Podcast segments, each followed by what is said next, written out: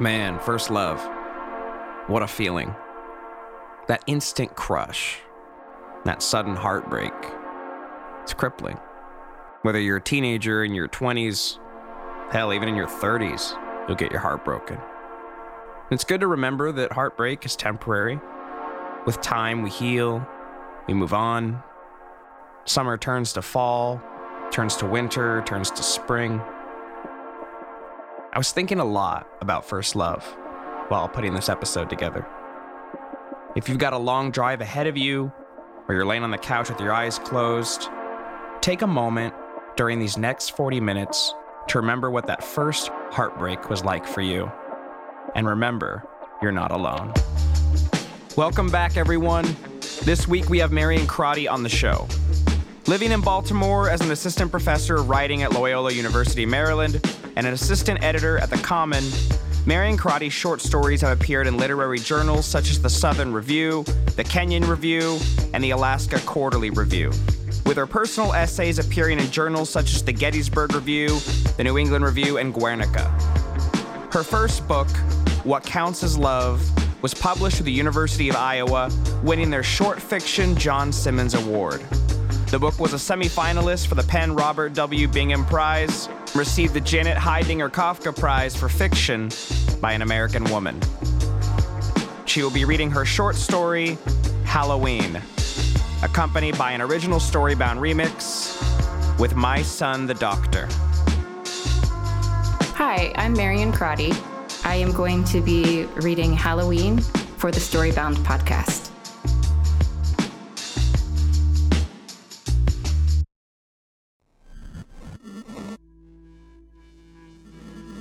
Welcome to Storybound, presented by LitHub Radio and the Podglomerate.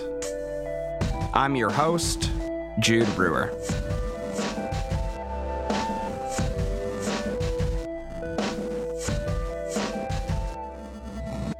Have you ever been in love, but didn't know how to express it? Well, that's the feeling we're about to explore, as our narrator is nursing her broken heart over a summer with her friend and coworker, Erica.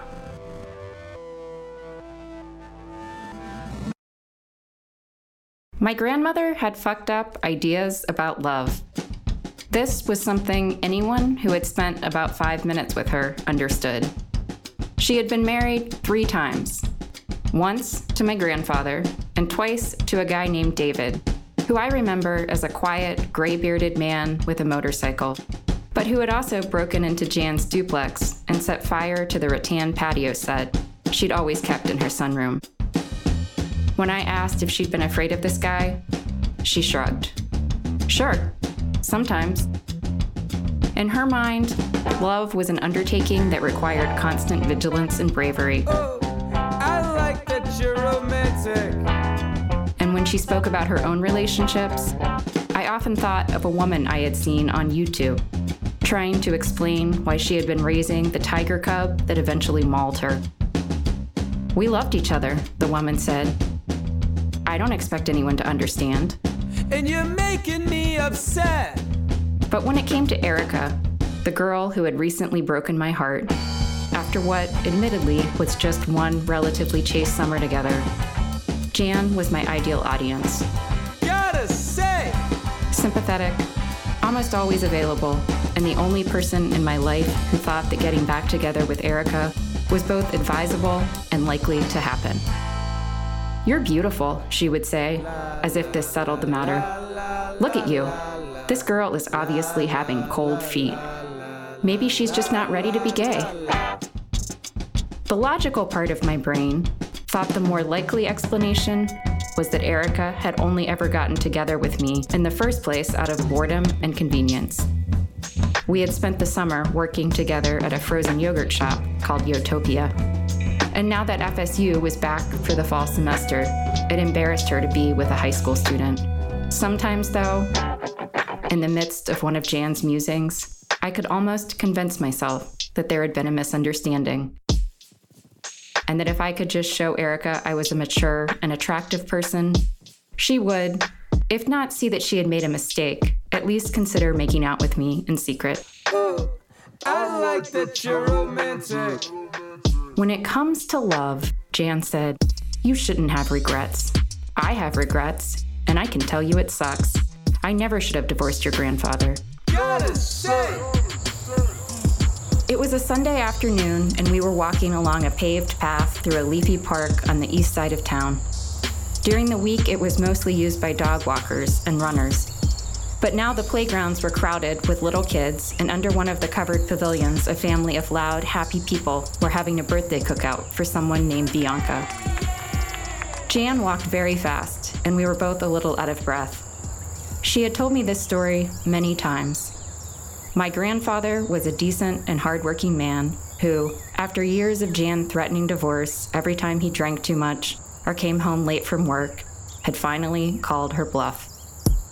As a result, her life had been lonely and difficult for the past 40 years. If you have a chance to set things right, she said solemnly, the least you can do is try. Jan was my dad's mom. But he, along with his two older sisters, had a strained relationship with her. Partially because of the yelling and chaos from their childhoods, and partially because of what they called her attention-seeking tendencies. Buying Cuisinart mixers and flat-screen televisions for people she barely knew. Walking out of my cousin Trent's high school graduation party because she felt ignored by his friends. Requesting an apology from my Aunt Kelly for not having been invited to visit her newborn twins in the NICU.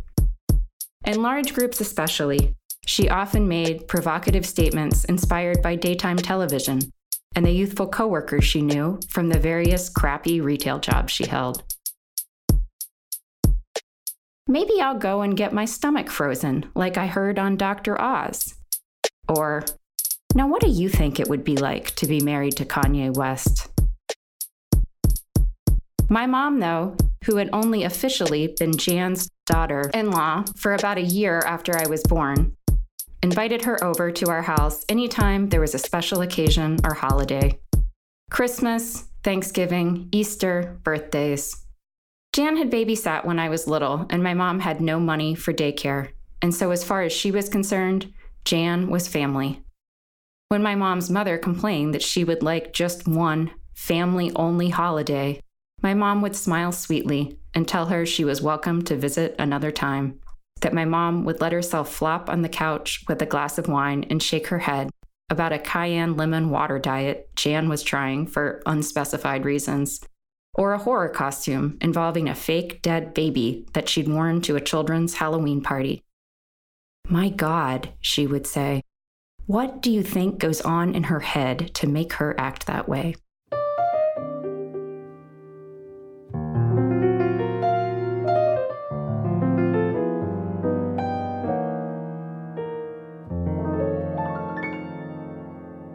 That fall, my grandmother was living in a new and supposedly high-end apartment complex that came with a gym, a garage parking space, a gated entry that required a code after 9 p.m., and a 25-yard outdoor swimming pool that was heated in the winter and where we spent at least 2 evenings a week together that fall. I was avoiding my mom's boyfriend. Jan was trying to distract herself from the job she'd recently lost at Nordstrom and her fear that in her 70s she was too old to get hired anywhere else. The other residents were almost all college students and young professionals with seemingly endless amounts of time to splash around in the pool half naked, drinking beer out of thermoses and playing rowdy games of volleyball. But that didn't stop Jan from doing her water exercises, which involved a wide weighted belt she'd bought off QVC and looked kind of like moonwalking and kind of like a person feeling around in the dark for a lost object. I didn't have an exercise belt and so would borrow one of the apartment complex kickboards and glide along beside her while she gave me advice about Erica and listened to me complain about my mother's boyfriend, who all of a sudden, after 2 years of dating my mom, seemed to be around constantly. His name was Pete, and he was a social worker at the hospital where she worked. He was a thin, very pale man with wispy, yellowish hair and wire-framed glasses that were always flecked with grime. He was in his early 50s, about a decade older than she was, and divorced with 2 kids in college. He was relentlessly polite to me, and kind to my mother, and I hated him. He's too skinny, I would say, and have you heard the way he coughs? In another 10 years, she's going to be taking care of him. I also didn't like the way he ate, too quickly and with appreciative, almost sexual sounds. How he was always fiddling with his beard, how every single one of his hobbies, nature walks, invasive plant removal, pickleball, historical biographies, seemed like contests in withstanding boredom. Jan didn't seem to have any issues with Pete, though I thought she usually gave men too much credit, including my father, who had followed a woman to Charlotte when I was 2 and been absent for most of my childhood. But she let me complain and would admit, at least, that his clothes were terrible. Clunky orthotics worn with tall, white athletic socks, multiple colors of pleated chinos in the same unflattering style. "That's fixable, though," Jan would say. "If your mom wants to put in the work, men are just like that. They always need a lot of help." My mother, along with her sister, her friends, Jan, basically every other woman we knew who was over 35, seemed to think that she was the lucky one to find Pete, a single, employed guy who thanked her for all of the nice things she did for him and who didn't mind that she had just turned 40. The fact that I was the only one who seemed to notice that she was about 1,000 times better looking than he was, or that she was always the one cooking dinner, filled me with a sense of righteous indignation. Though on some level, I knew that no matter who she dated, I would see him as a trespasser. As for Erica, Jan's main advice was to wear revealing outfits and to behave as if my life without her was surprising and wonderful. I should be friendly in an easy, casual way that showed I didn't need her, and I certainly shouldn't ask her to go out with me again. "Of course not," I said, though in fact I had called and texted Erica so many times in the past 2 weeks begging her to reconsider that she had blocked me on social media and was now switching shifts at Yotopia to avoid me. I understood exactly how pathetic this made me look, since it was approximately the same way that my ex-boyfriend AJ had reacted when I'd finally broken up with him in July after I'd already been messing around with Erica for 2 months. But I was having trouble controlling myself. Being around Erica electrified my skin, my body, the air in the room. Didn't this mean something? "When do you work together again?" Jan said, squinting up at me while she bobbed along the deep end. "Find out and look good that day." "Okay. And remember, easy, breezy, lemon squeezy." "What? You don't know that one? Customer Service 101. If you feel yourself getting moody or sentimental, you just chant that in your head and it'll get you back on track."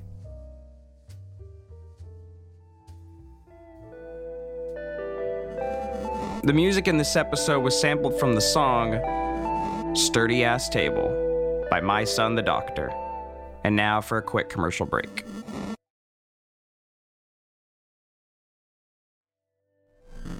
You are listening to Storybound with Marion Crotty and My Son the Doctor. And now we return from our break. The next time I was supposed to work with Erica, she got her shift covered, but I saw her again the following Friday night. She worked the back cash register by the drive-thru, and I worked up front with the face-to-face customers. Because of the 3-for-1 decadent shakes promotion, which I was pretty sure Gina, the owner, was losing money on, we were slammed. Families with kids, college students, a Little League baseball team, along with about 12 of their parents and coaches. There wasn't much I could do to look nicer. We all had to wear latex gloves, khaki aprons, and teal polo shirts with the company logo on the pocket, Yotopia, and a swirl of pink yogurt that looked like smoke rising out of a chunk of kiwi. But I thought about Jan's advice and tried to seem happy and outgoing. Wooing the customers wasn't too complicated. You just smiled at their kids and offered them free samples. But being within a few feet of Erica made me queasy and stupid. There was her dark hair tucked behind her ears, her pink, slightly puffy lips, the tiny circle tattooed on the inside of her wrist. while I made decadent shakes and parfaits and refilled the yogurt machine. My head swam with all the possible things I could say to her. But then, whenever there was a brief lag between customers, I wasted it. Finally, around 8:30, things slowed down, and we both found ourselves up front, sneaking crushed-up candy bars from the bins of toppings, with tasting spoons, and doing just enough side work to look busy. I was sweeping, she was wiping down tables. I knew that if I didn't say something soon, I'd miss my chance. "Hey, can I ask you something?" I said finally. She looked up at me from the plastic shield over the display freezer that she was wiping down with Windex. "Okay." I could tell she thought I was going to ask why she didn't love me, or why, given our obvious chemistry, she hadn't actually slept with me. But the truth was, I hadn't yet decided what I was going to say. I thought about apologizing for harassing her, or suggesting friendship.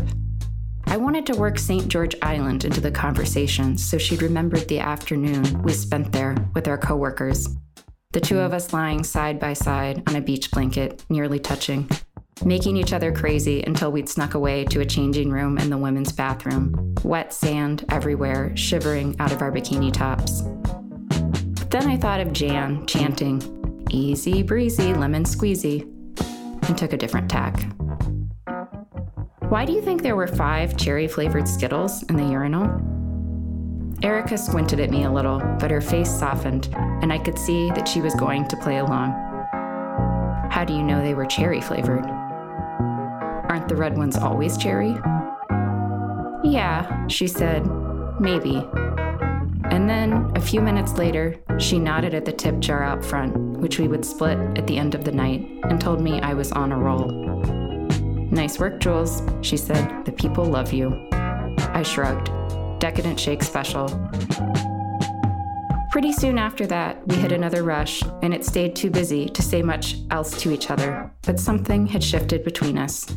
The ice had broken, and though things weren't exactly normal again, Erica no longer seemed like she wanted to avoid me. When I reported back to Jan later that week, she said, "Of course it worked. Why wouldn't it have worked?" After that Friday night, Erica stopped giving away so many of her shifts. And for the next month or so, I got to see her 2, sometimes 3 times a week.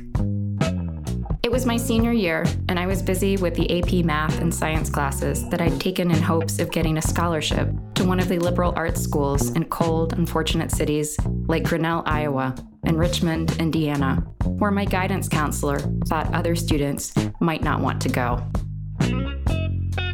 Working, especially when Erica was there, began to feel like a break from worrying about the future.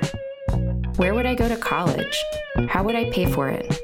What would my life be like if, when, I went away to school and my mom and Pete moved in together? His house was nicer than ours. A creaky 2-bedroom house buried under a thicket of live oaks and pollen that always smelled damp. He lived on the very edge of Benton Hills, which was the fanciest neighborhood in Tallahassee, and a small, bright ranch house with new counters and appliances, a slate roof, and bright pink azaleas out front. But even though I knew it was babyish to feel this way, the thought of moving out of the house I'd grown up in made me want to cry. At work, though, all of this disappeared behind the swell of pop music and the rush of customers. When Erica was there, I tried to demonstrate how likable I could be, chatting and flirting with customers, smiling so hard my face hurt. At school, I barely spoke to anyone but my friend Paloma, and never managed to talk in class without my entire chest and face going hot and red. But at Yotopia, no one seemed to guess that this friendly, confident person was a lie. That you could just decide to be a different person. That you didn't have to actually change to convince people felt like a revelation.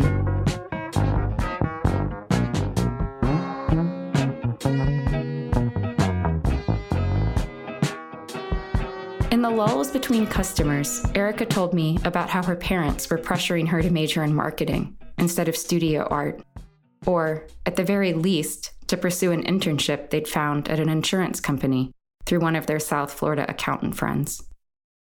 She thought this was selling out, but she was worried about being broke. Usually, I didn't add too much about my life because it was boring, and because I didn't want to say anything that would remind her that I was in high school. But I did sometimes talk about AJ, who was eager for me to admit I was bisexual. I think he thinks me being gay makes him a virgin or something, I said one day. He's seriously freaking out about it. I tried to make it seem like our relationship hadn't mattered, but I knew this wasn't true. There had been 3 years of inside jokes, flash drives of indie music slipped into each other's book bags. He had told me that he'd peed his bed until he was 5, that his father had made him quit soccer because he was slower than the other kids, too embarrassing to watch. And I told him that I collected photos from social media of my dad, who, according to his wife's page, was a good father to his new family in North Carolina, but just not to me. AJ and I had made out and given each other orgasms and laid naked in his bedroom many times before the spring of our junior year, when we'd finally had sex. And all of this too had seemed like easy, uncomplicated happiness. Now though, in comparison to Erica, nothing with AJ felt real. Well, it's probably hard for him, she said, but that doesn't mean you have to be the one to listen. By October, the awkwardness between me and Erica had all but gone away, but it was also making me crazy to be around her. My friend Paloma thought I should quit my job and concentrate on getting into a good liberal arts school, which would undoubtedly be filled with lesbians who were even hotter and cooler than Erica. Jan said I should make up another girl who had a crush on me and look for reasons to casually touch Erica or invade her space. Does that actually work? Oh yes, she said, at least on men. Remember Gabriel? No. Yes, you do. He looked like a chubby George Clooney. Dark hair and a beard. We almost got married. I fixed his tie on a Tuesday, and by Saturday I had a date. I didn't remember him, but nodded. I wasn't fully convinced about this plan, but I also knew that froyo season was coming to a close, and that Gina would probably soon stop scheduling two people on weekdays. The next time I saw Erica, I started a group chat with 3 of my classmates about chemistry homework, and grinned stupidly at my phone every time it lit up with a reply. Finally, after about 2 hours, she asked what was happening. Nothing, I said. Probably nothing. I met someone at Lake Ella, and now she's texting me. Erica smiled in a way that seemed a little forced. She wants to teach me how to skateboard. Are you going to go? Maybe. Is she cute? My face burned. I wasn't used to making things up, and it felt dangerous and unsavory. It was hard to believe the lie wasn't obvious. I looked down at the tile floor between us, sticky with dried, pools of frozen yogurt and covered with napkins and little bits of candy, nuts, and fruit smashed into the grout. Good for you, Julie, she said. Text her back. Maybe, I said. I don't know if I feel like it. 2 hours later, when the store closed, I found Erica in the supply closet of tall wire shelves where we stocked the dry goods and paper products, reaching for a box of latex gloves. When I slid behind her, I put my hand on her back and asked her to throw down a box of paper towels. Except for a dull amber light bulb, the closet was dark.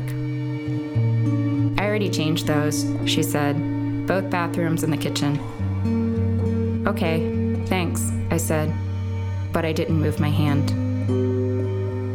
Also, you shouldn't touch me like that. I stepped back and she turned to face me. There wasn't much space in the supply closet, and we were maybe a foot apart. She had taken off her polo shirt and was now wearing an FSU t-shirt cut up into a tank top that showed the sides of a black sports bra. I'm sorry, I said. But then she turned toward me and brushed my hair away from my face with both hands, and then we were kissing. fast and hard, more breathless than it had been before. I slid my hands under her shirt and against her back. She pulled me against her and grabbed my butt. I thought, if she tries to take off my clothes right here, I will let her. But then we heard Gina arrive to count the money and lock up, and Erica stepped back. I thought she was going to tell me she regretted it, that she'd made a mistake, but instead she squeezed my hand. Let's clean up and get out of here, okay? The next half hour of side work was a slow, delicious ache. Erica looking over at me, blood thrumming in my ears. It was happening finally, the two of us, though I wasn't exactly sure what it was. All summer, she treated me more gently and carefully than I'd wanted. We'd make out, roll around half naked, but if I reached for her pants, she'd stop me. Tonight, though, things felt different. Was it really possible that Jan knew how to make someone fall for you?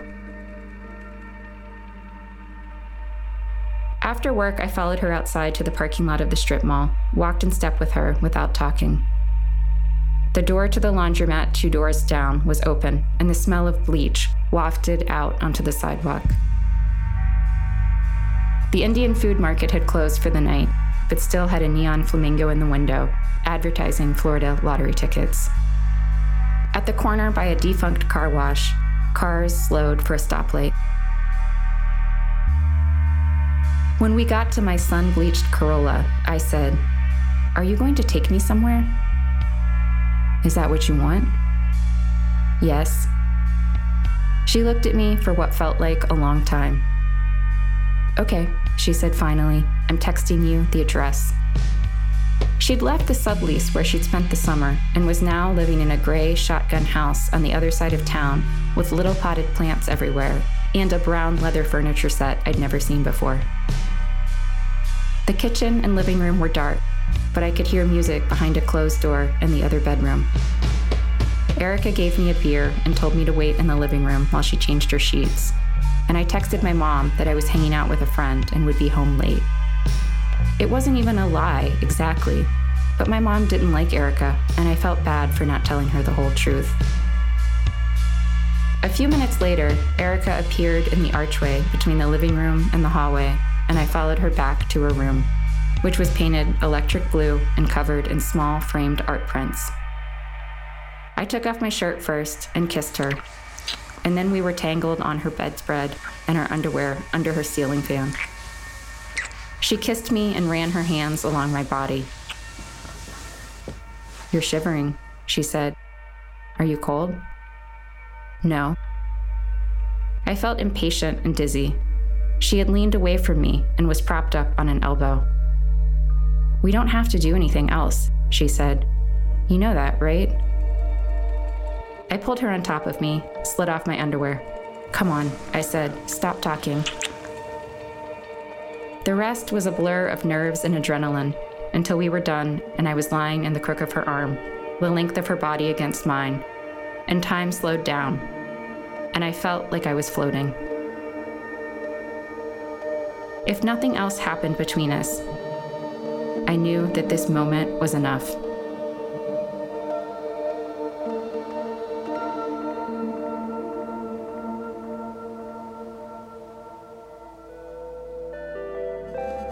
The music you're hearing in this episode was sampled from Daniel Fridell, They Dream by Day, and Lionel Quick. And now for our final break.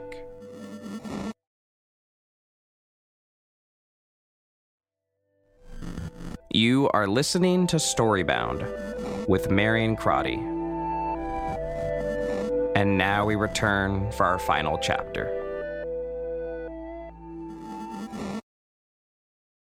That Monday afternoon, she texted to say that she'd gotten the marketing internship.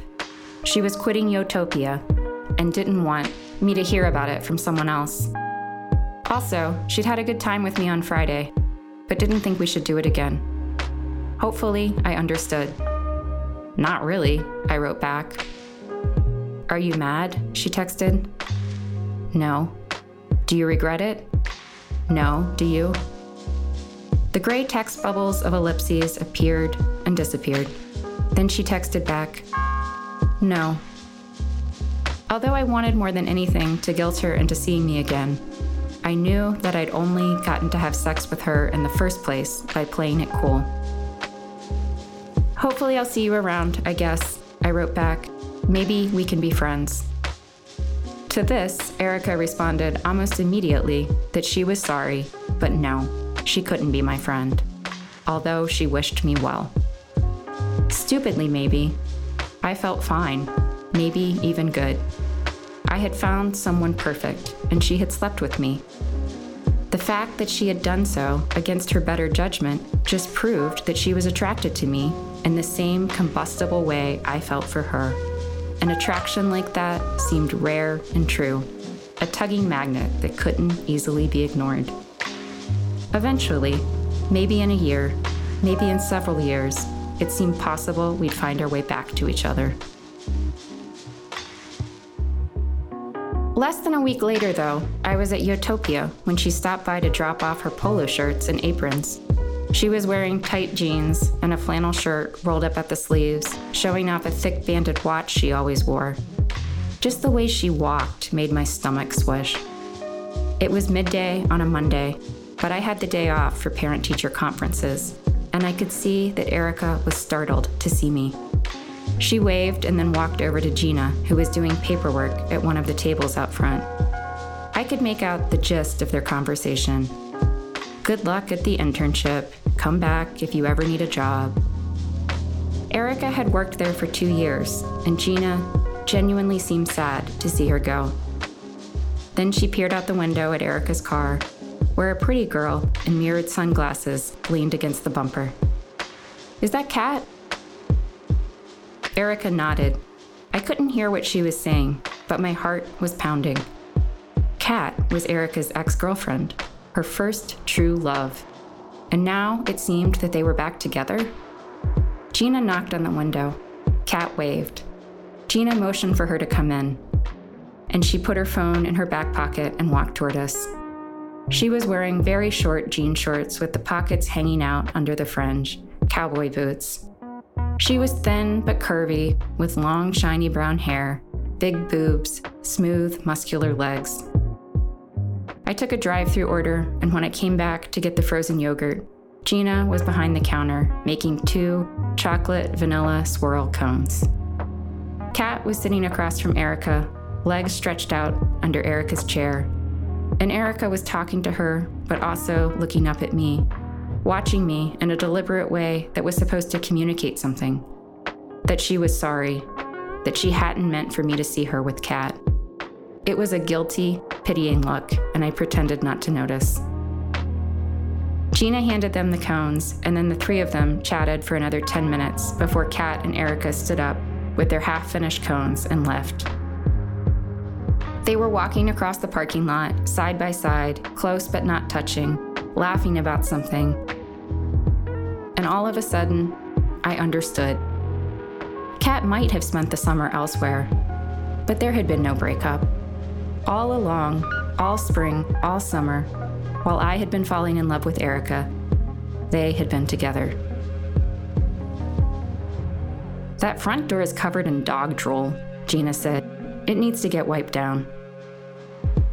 Paloma said that Erica was an asshole who deserved no more of my time or attention, and that if I couldn't stop myself from thinking about her, I should make a list of her flaws. This was what she'd done with her ex-boyfriend Christian, and now she barely thought about him at all. "I can't think of anything," I said. "Everything supposedly bad about her I like." "She lied to you? She's 20 and into a 17-year-old? She has a girlfriend and a dumb haircut? She's not that good at art?" "Okay," I said, "please stop." We were at school, sitting on a brick wall outside the cafeteria, eating lunch. The summer heat and humidity was finally giving way to fall. Across the lawn, a plastic bag sailed in the breeze. Paloma took a bite of her sandwich and then lifted her sunglasses and squinted at me. "Do you feel sick? Like physically?" I nodded. All week it had felt like the flu, or how I imagined a drug withdrawal might feel. Nausea, weakness, a lack of will to do anything but sit very still and cry. It gets better, I promise, she said. You just can't let yourself contact her again, or the wound doesn't heal, okay? Jan had gotten a job at a pop-up Halloween costume store in the lesser and mostly defunct Tallahassee Mall, so I was spending more time at home. Because of this, and because Paloma was sick of hearing about Erica, I told my mom about Erica one morning while the two of us were folding laundry. I left out the part about us hooking up, as well as my Jan-inspired campaign to win her back. I know you didn't like her, I said, so now I guess you'll say I told you so. Oh, come on, Jules, she said gently, and put her hand on my knee. You know I don't think that. This is why you've been sad? I nodded. I'm sorry, honey. I hate that this happened. To her credit, she didn't say anything else. She just hugged me and let me talk. That night, we got candy at Publix and ordered pizza and stayed up late like old times, making fun of Lifetime movies until we couldn't keep our eyes open. A couple days after that, though, Pete was over for dinner and said, out of nowhere, that breakups were hard, that even when he spoke to veterans and refugees and people who'd suffered great trauma, the issues they invariably came back to were about love. As humans were wired that way, he said, don't let anyone tell you a breakup's not a big deal. If he hadn't looked so pleased with himself, I might have let it go. I guess we don't have secrets anymore, I said to my mom. So now I know. She looked like I had punched her, which I suppose was what I had intended. Though on some other level, I was just naming the truth. Pete was now her confidant, and as much as she deserved to have him, I had once been her entire family and all she had ever seemed to need.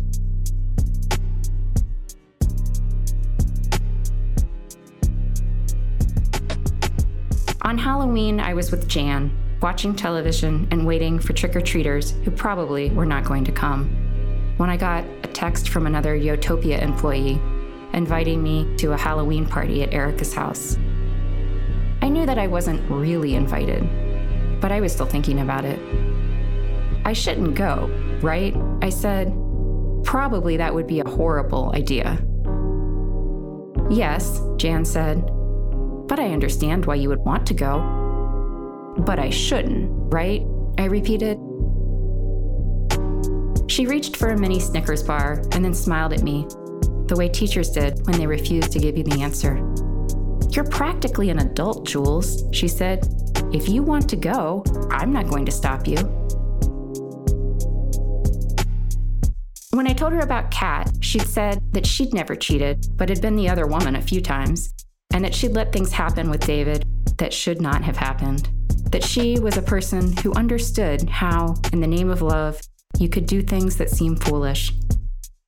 David had been very jealous, had followed her around, gone through her purse. She'd been a cocktail waitress at the time, and he'd been convinced that she was flirting with other guys. I thought, but didn't say, that she'd been in her 60s at the time, that to me this all sounded sad. Now she said, you know about the furniture, right? About David trying to burn down my house and kill me? I nodded, though I'd never heard it put that way. Nobody knows this, and don't tell your mother, she said. But I was with him after that for almost a year. I sat very still and tried to look normal. On the television, a commercial for auto insurance gave way to a cartoon cat dancing in a tray of kitty litter. I don't regret it either, Jan said. To be with the person you want is heaven. It doesn't have to be the right circumstances to feel good. This was the opposite of what sounded true. The opposite of why my mom had told me she was with Pete.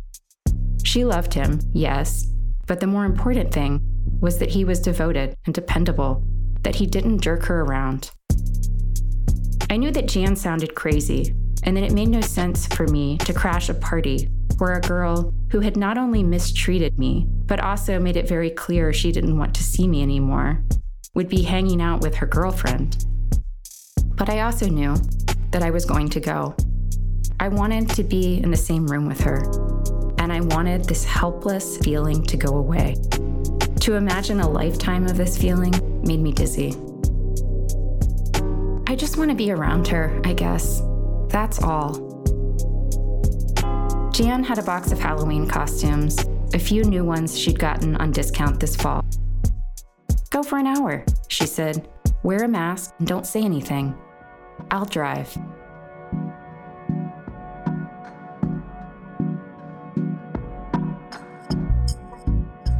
Thank you to Marion Crotty for reading her story, Halloween.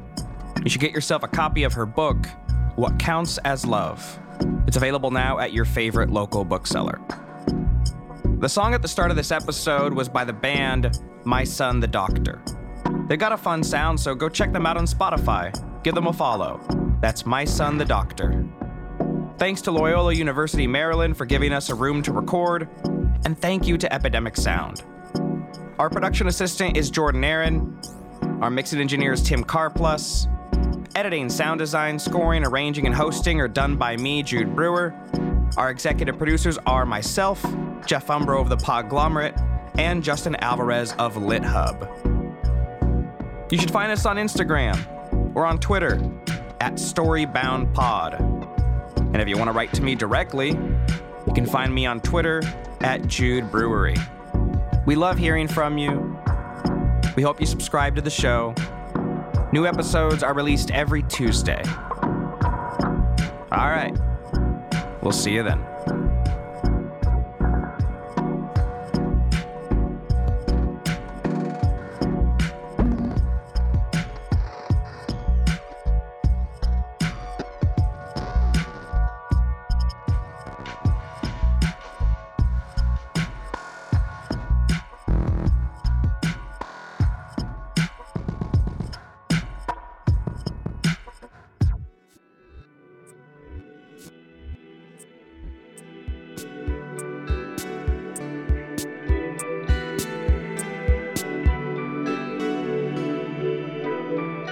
The Podglomerate, a sonic universe.